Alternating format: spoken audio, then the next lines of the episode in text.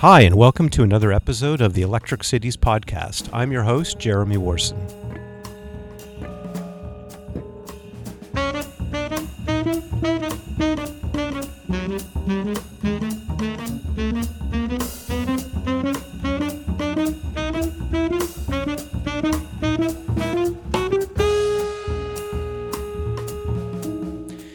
2005, the province of Ontario passed the Accessibility for Ontarians with Disabilities Act, otherwise known as the AODA, with the primary goal of making the province fully accessible by 2025. With that end date only six years away, disability advocates are raising concern that the province has done relatively little to meet that deadline, and that there's little indication things are going to significantly improve. One notable Ontarian who supported the AODA when it was first legislated is the Honourable David Onley, who served as Ontario's 28th Lieutenant Governor from 2007 to 2014. He's also a wheelchair user and very much attuned to the challenges persons with disabilities encounter in today's society. This past January, he tabled a report to the provincial legislature with sharp criticism of the province's commitment to meet the goals of the AODA. This is a really important topic for any Ontarian to understand, including all of us in the city building profession. So it is with great honor to be joined by the Honorable David Onley, former Lieutenant Governor, a former broadcaster and TV news anchor, and now a senior lecturer in the Department of Political Sciences at the University of Toronto. So, Honorable David Onley, it's a real pleasure to have you on the podcast. Thank you very much, Jeremy. And actually, this is my very first time to ever meet a lieutenant governor or former uh, lieutenant governor. So, what is the proper way to address a former lieutenant governor? Um, well, let's start with if you were interviewing the present lieutenant governor, the correct title is Your Honor, in the same sense that if you were interviewing a mayor, it would be Your Worship.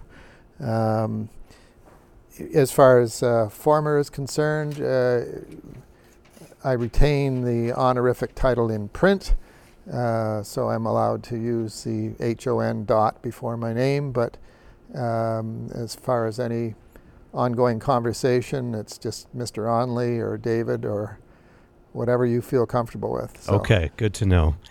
So, what was it like to be a lieutenant governor for the province of Ontario? It was a, an enormous uh, opportunity. It was a, a great honor, and uh, a great challenge too. Um, uh, I've said this many times that nobody ever wakes up one morning, uh, looks over at their wife, or and say, say you know, I, I, think I should be lieutenant governor someday. It's just not one of those positions that you aspire to and then set out to achieve. It's it's not like a a university degree or a, a coveted job or position somewhere. You know, it uh, it's just a it's such an honorific position, not honorary because there are powers that uh, come with it, but it, it, it's a unique position. Uh, there's only at any given time in Canada there's only ten lieutenant governors and one governor general, and um, so it's a small club, and uh, it was just a, an enormous honor. Um, I was surprised to find out that you, at least during my time when I was appointed, uh, is that you actually applied for the position. That doesn't happen anymore. Uh, it's now reverted back to uh, where it was before Stephen Harper became Prime Minister, and that is uh, entirely up to the Prime Minister of the day uh, who makes a decision as to who he or she wants to have in that position. Now, given that there are 10 provincial lieutenant governors, one governor general, and given that the terms typically run for five years, uh, that means about every five or six months, uh, somewhere in Canada, a new vice regal is being appointed, or the process is underway to appoint a new person. Uh, it's hard for me to believe that uh, this September it'll be five years since I left office, and uh, barring the unforeseen, uh, the Prime Minister will be looking to appoint someone else to be um, the 30th Lieutenant Governor of Ontario, replacing Elizabeth Dowdeswell, who has served with great distinction since September of 2014. And um, so, uh, a long roundabout way to uh, answer your question, but uh, there it It's quite an honor. Uh, what what surprised you about the role, or was it a steep learning curve to get into? It was both. hmm It was a steep learning curve, but one that I, I truly embraced. Uh, I was fairly certain I was going to get it. Uh, Um, not 100% sure why, but I was fairly certain in my own mind that I was going to get the position.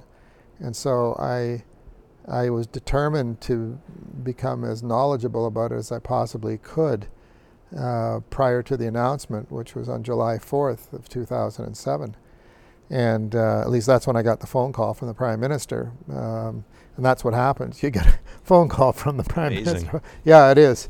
Um, in fact, when I was contacted by his office saying that he wanted to talk to me, uh, I knew that I had it because uh, the prime minister does not call people to tell them they didn't get a position. He has staff to handle that task, and um, so uh, so there we are.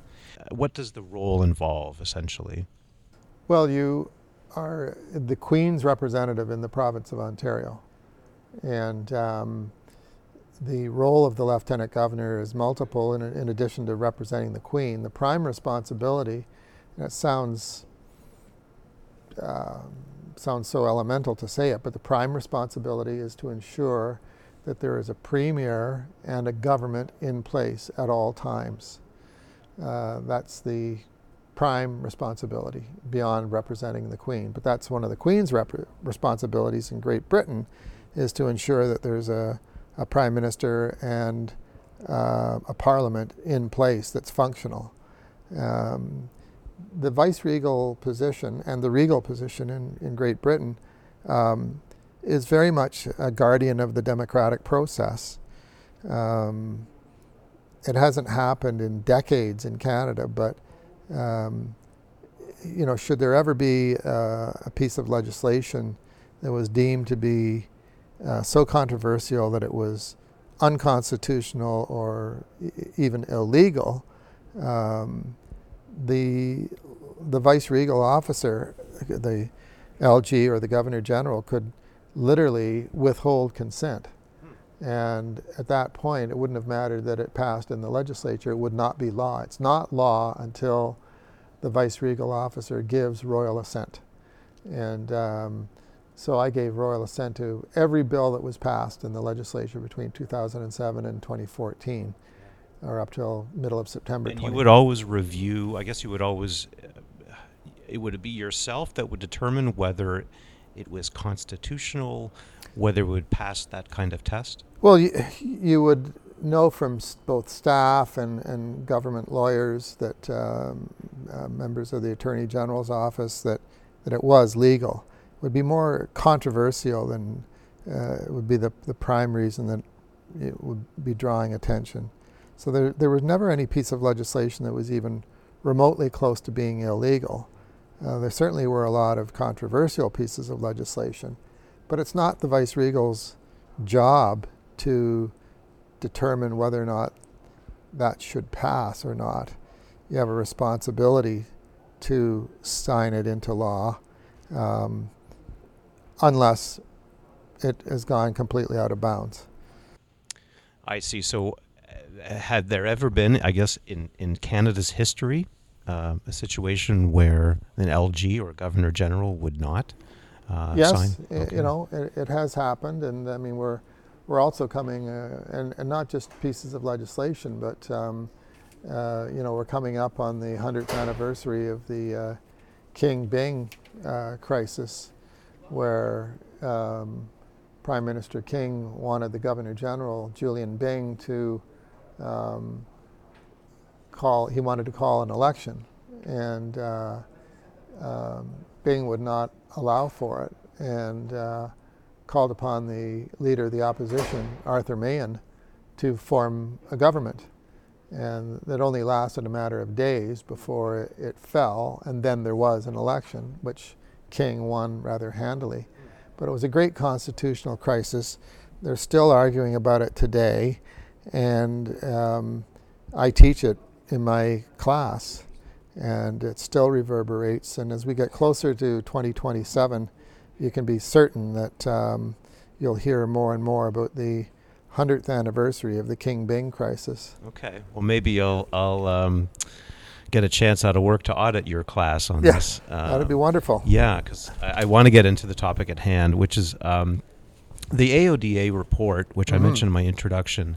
Um, what exactly is it, and what was it intended to achieve?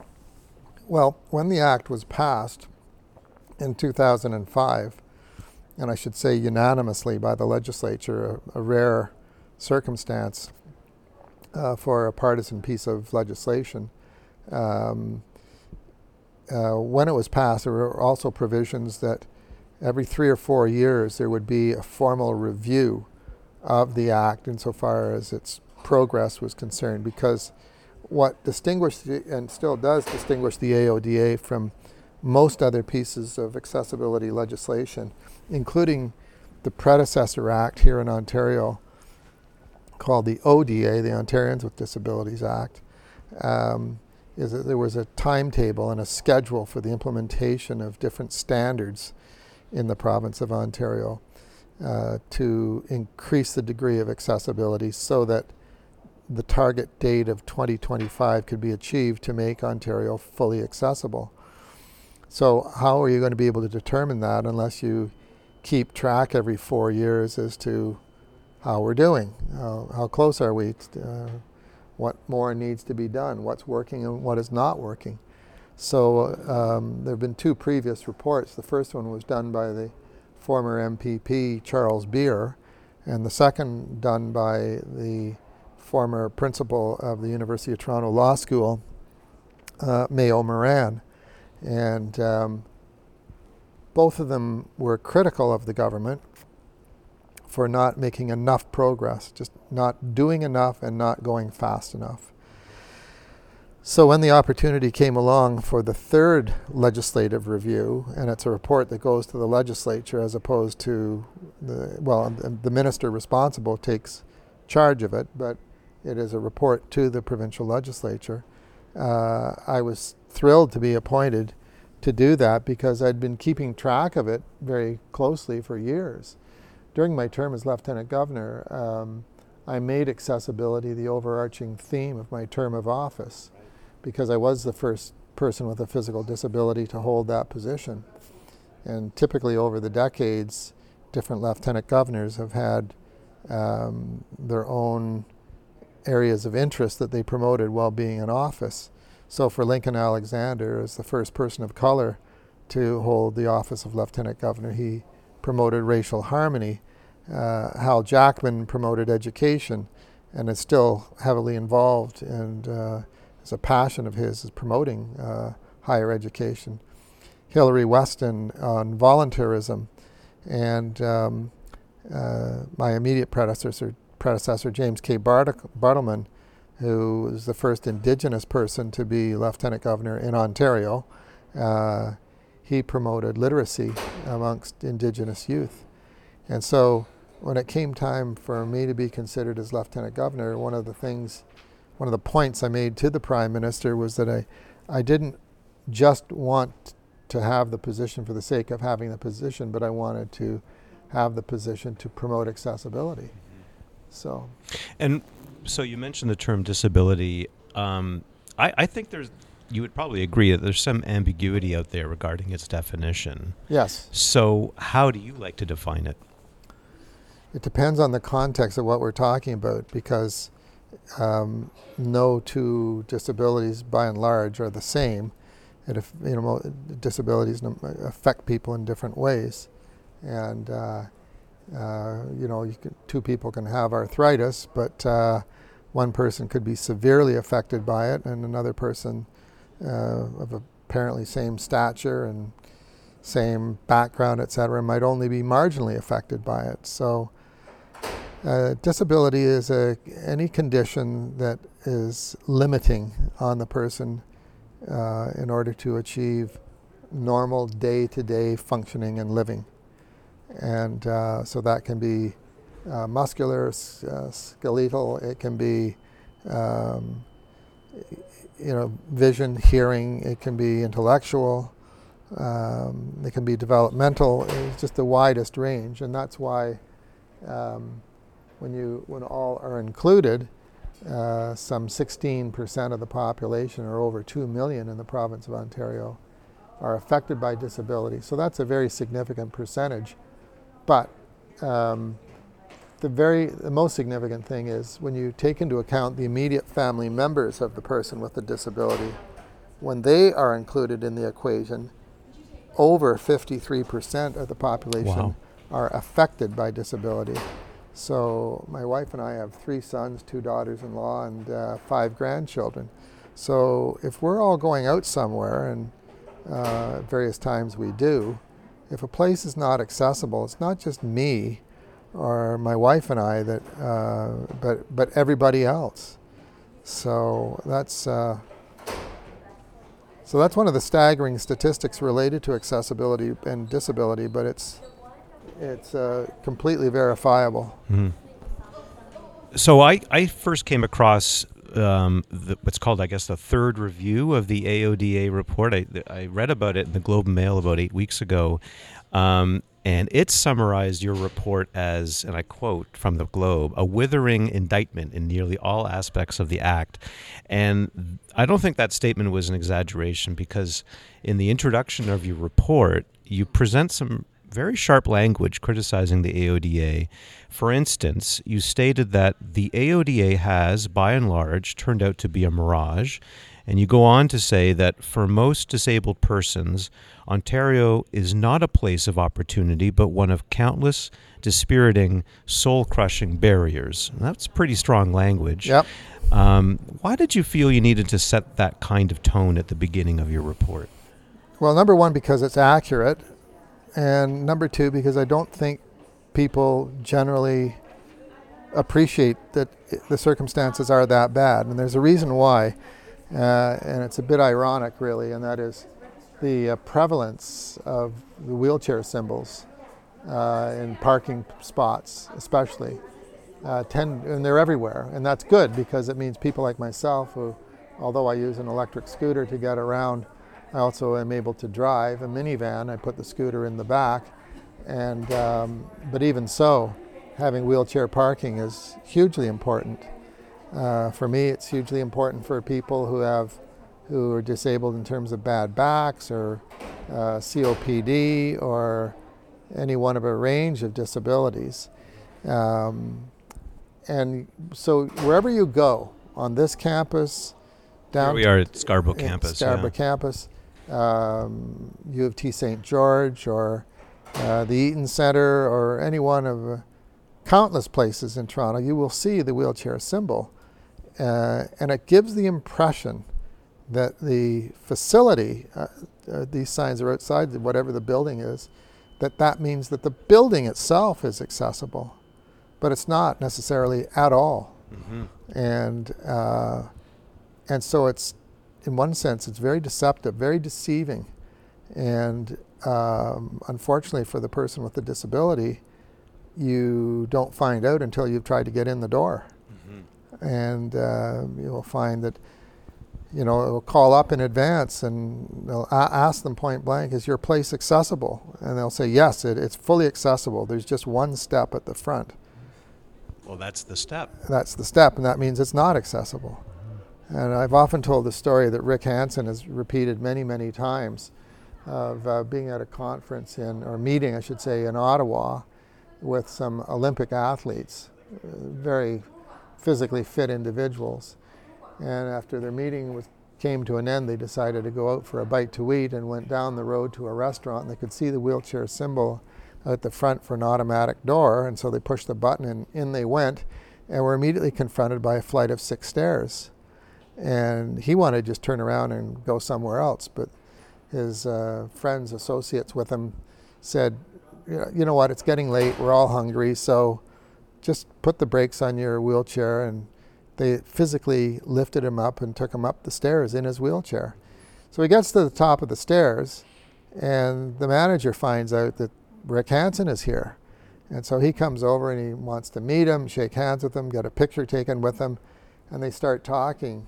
And he says to the uh, says to Rick Hansen, um, you know, it's really great to have you here. I've always admired what you've done, and uh, you're a great Canadian, and all the rest. And Rick said, "Well, thank you very much. I, I appreciate it, but you know, unless I had been here with six able-bodied Olympic athletes who are, who are capable, I couldn't have gotten up here." And this is what the man said. He said, "Well, you know, we've been meaning to do something about it, but." We don't get too many people in wheelchairs who come to this restaurant and you just go, "Really? That's your answer?" That's the answer. Yeah. So what is so? I guess that's sort of that kind of captures the um, the essence of your response to Mhm. the, the current state of affairs with buildings. Yeah. Uh, so why do you think that is? Why do you think that we haven't seen uh, a better form of, of accessibility in, in both private spaces and I imagine in public spaces as well? I think because uh, far too many designers uh, and architects uh, do not consult with end users uh, before the designs are carved in stone, if I can use that analogy, before they're set. Um, I, I encounter this at various times uh, traveling where you know we will stay in a, a wheelchair accessible room, but that doesn't mean that the room is actually accessible. It means whatever that hotel thinks is accessibility is what you get. And uh, our last visit to Ottawa, uh, we had to change hotels after one night because their so called wheelchair accessible room was not at all accessible.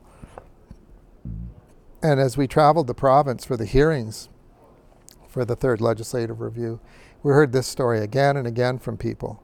So the, the number one barrier to people traveling with disabilities traveling in the province of Ontario or anywhere else for that matter are the barriers that they barriers they know they will encounter when they try to stay in so-called accessible rooms. Mm-hmm.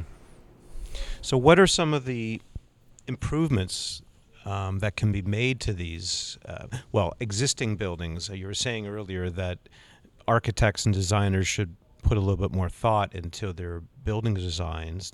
But once a building is up, um, are there is is there a lot that can be done to make these improvements? It depends on how bad the mistakes were in the beginning. Um, if you take a look at Ryerson's uh, Student Learning Center, I, I don't know that there's anything that could be done with that uh, short of calling in the, uh, I say this uh, mockingly, but short of calling in the U.S. Air Force and asking them to remove it. Um, I, I don't know where you would begin. So that's the building near Yonge and Dundas. Yes.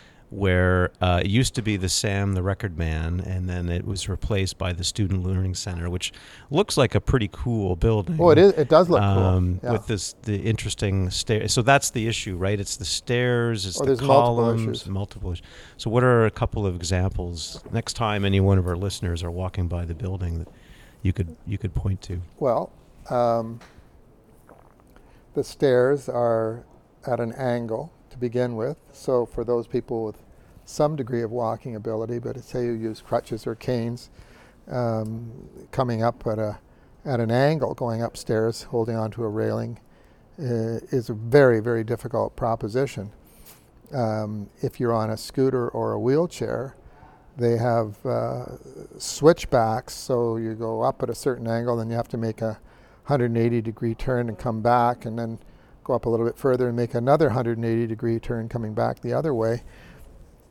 But there's, it, there's it's not obviously laid out so that if the person had any kind of visual issues, uh, you could easily uh, lose your way. Uh, and uh, if you had limited vision, you could step right off. Uh, so those are a couple. There's a, an absolutely brilliant analysis done by the uh, AODA Alliance on YouTube. Um, there's two versions of it, a 12 minute version and a 31 minute version. Uh, I show it to my students in my Politics of Disability uh, senior seminar course. Um, and it, it's shocking. There's a um, as the narrator and the, the host of the interview, David Lepofsky, goes through it line by line. And um, the 12 minute version leaves you upset. The 31 minute version leaves you just shaking your head, going, uh, How was this done? How was this done in the first place? So, what are the? I mean, that's a fairly recently completed mm-hmm. building, maybe within the last five years. Uh, what were the standards? Was it just the AODA? Is it building code? And what did they have to follow in order to get their building permit? Or were there, I guess, the accessibility standards? Are they um, are they implemented in the building code to? Uh, well, tragically, to there's nothing that says you have to um, consult with or discuss with persons with disabilities what should or should not be going into a new design. And what's clear to me is that whatever, I mean, I'm sure these people did not intentionally set out to become uh, practically a world's worst example of a new building. Um, but, uh, and unbelievably, it has won architectural awards for design, uh, which just underscores the problem um, because it's a hostile place. It really is. Uh, and it's you mentioned Sam the Record Man, and ironically, Sam the Record Man was fully accessible. I mean, you came in straight off Yonge Street. It was old, it was crowded. Um, by some standards, it would not be considered accessible, narrow um, pathways between the, the record racks, but uh, you could get in the door. Whereas with the uh, Student Learning Center, and this is not just the only one, and we're picking on it because it's the most egregious example, but um, uh, you know, its its entrance for wheelchair users is off to the side and out of the way and not well marked. And so, why is that? Why did that happen? And it, it, it goes to the fact that, unfortunately, in this province and in most jurisdictions, uh, architects, students who go into architecture, are not required to uh, take courses on accessibility. Uh, it just doesn't exist. So that's particularly difficult um, because you can't know what the needs are unless you are a person with a disability or have a family member with a disability. Um, and so, uh, you know, just referring back to the hotel situation for a minute, uh, I can say almost with total confidence that the problem with the hotels is that most of the designs have been made by people who are not disabled. You know, so you'll find grab bars in, in washrooms, for instance, but the grab bars are in the completely wrong place. So, uh, I guess with the AODA, was, was that an attempt to try to get the uh, architecture schools and other types of design schools uh, making a mandatory course for those uh, seeking the profession? It was not in the original act. I think I think that it should be. In the meantime, um, it's up to government, in this case, the provincial government of Ontario, to, with the various requests for proposal, say here are the specific standards that must be met for the winning bid. Um, here at U of T Scarborough, uh, this continues to be one of the most accessible uh, university facilities in North America. Uh, one of the reasons, one of the key reasons, is not just the original design, um, which was even by the standards of the mid 60s, or even by today's standards, was uh, ahead of its time. But certainly for the standards of the mid 60s when this was being designed, it was light years ahead of thinking. But it just shows you that if you get the right people, uh, great things can happen. Great things can happen. Right. And so, with each new building that was has been built here on campus, they've gone back and looked at the previous building, and looked at the RFPs, and looked at what was being said about accessibility, and then ex- then assessed. Okay, how did these work out? Did this work, or was this, or was there still a problem? Mm-hmm. You mentioned uh, in your report that the AODA um, is somewhat of a toothless act. Yeah. Um, and I guess that's because there's weak enforcement. There's really no way to ensure that tho- those standards are implemented. So how do you think that can be, that can improve? The government can decide to enforce the standards, as I believe they should. they should look at it, as I said in the report, from the economic side of things, the economic argument, and that is we have hundreds of thousands of people on government assistance who are persons with disabilities.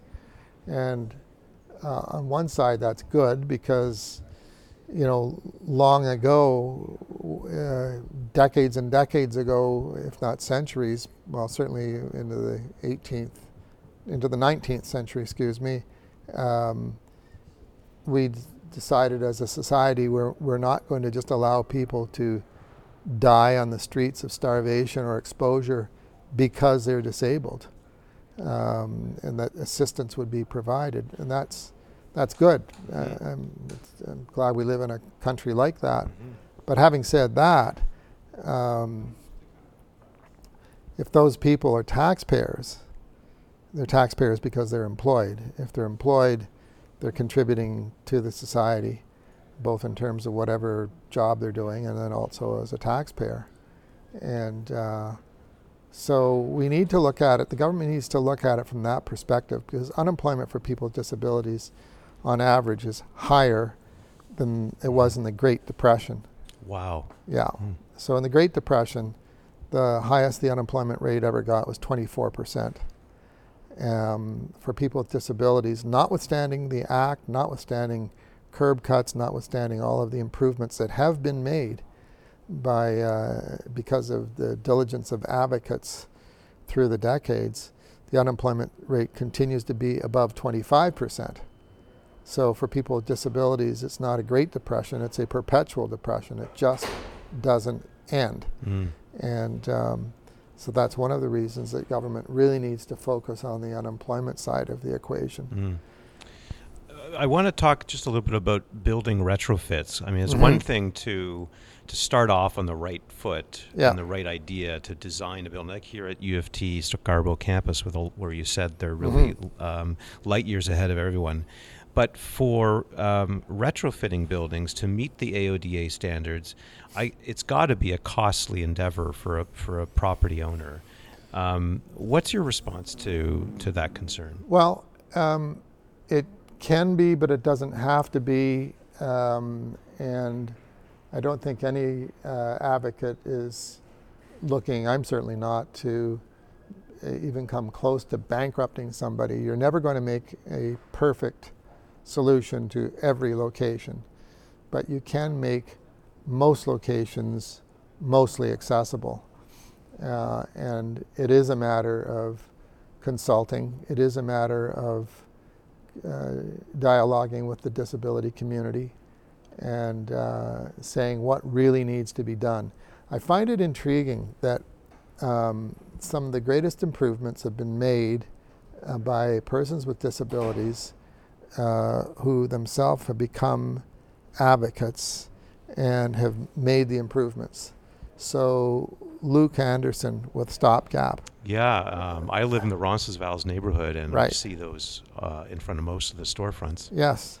So why is it that it took a man in a wheelchair to not only come up with the idea for the solution, but then to build the solution and then fight, literally fight City Hall to allow for the implementation of the solution? Mhm. It's And that's just like a it's just a wooden ramp, right? Yep. That's customized to meet the, the certain height of that step to that get into the step. store. Mhm. Um, I mean, that is it's a simple solution and a fairly affordable solution. Yes. But for buildings that are maybe old or heritage Right. downtown that uh, may have tight spaces, um, that's uh, a much bigger challenge. It's a bigger Uh, challenge if you're going for the 100% solution.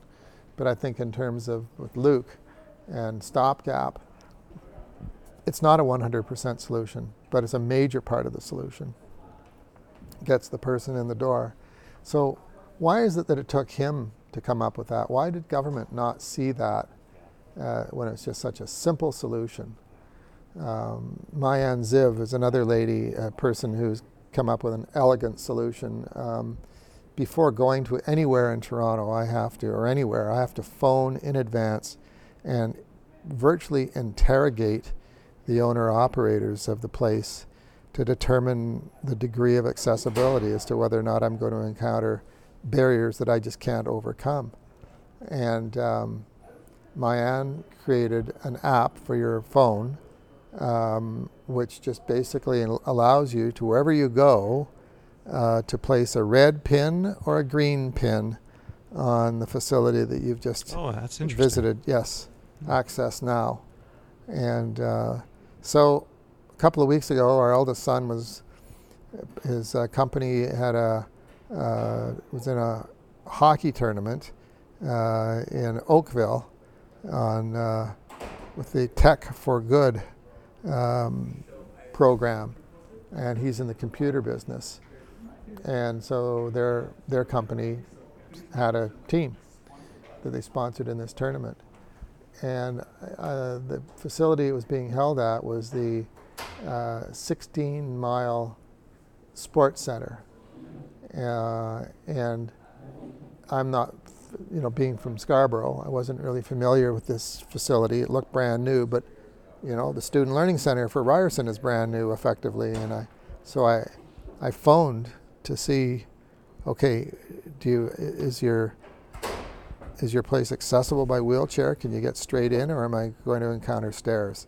Or is it going to be like that yes, we're accessible, we just have one step um, situation. Now, for, fortunately, uh, well, although I did not hear back from them, um, I took a chance, went out and found that it was completely accessible, and they had a lot of very good innovations. And I could tell by the different touches that I saw that this is clearly something where they consulted with the local accessibility group because there were just uh, dozens and dozens of touches of innovations that just let me know that, oh, okay, somebody with this kind of a condition told them to do this, this, and this. And um, so that's what's required.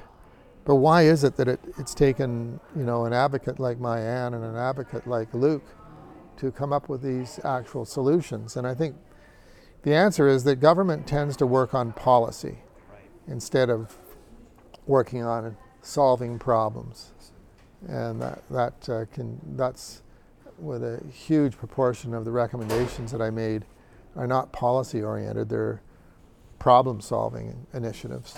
Well, that actually leads into my next question. Um, I think it was last week when I think it's Toronto for All campaign. Mm-hmm. Um, they modified a downtown transit shelter at King and Bathurst. Yeah.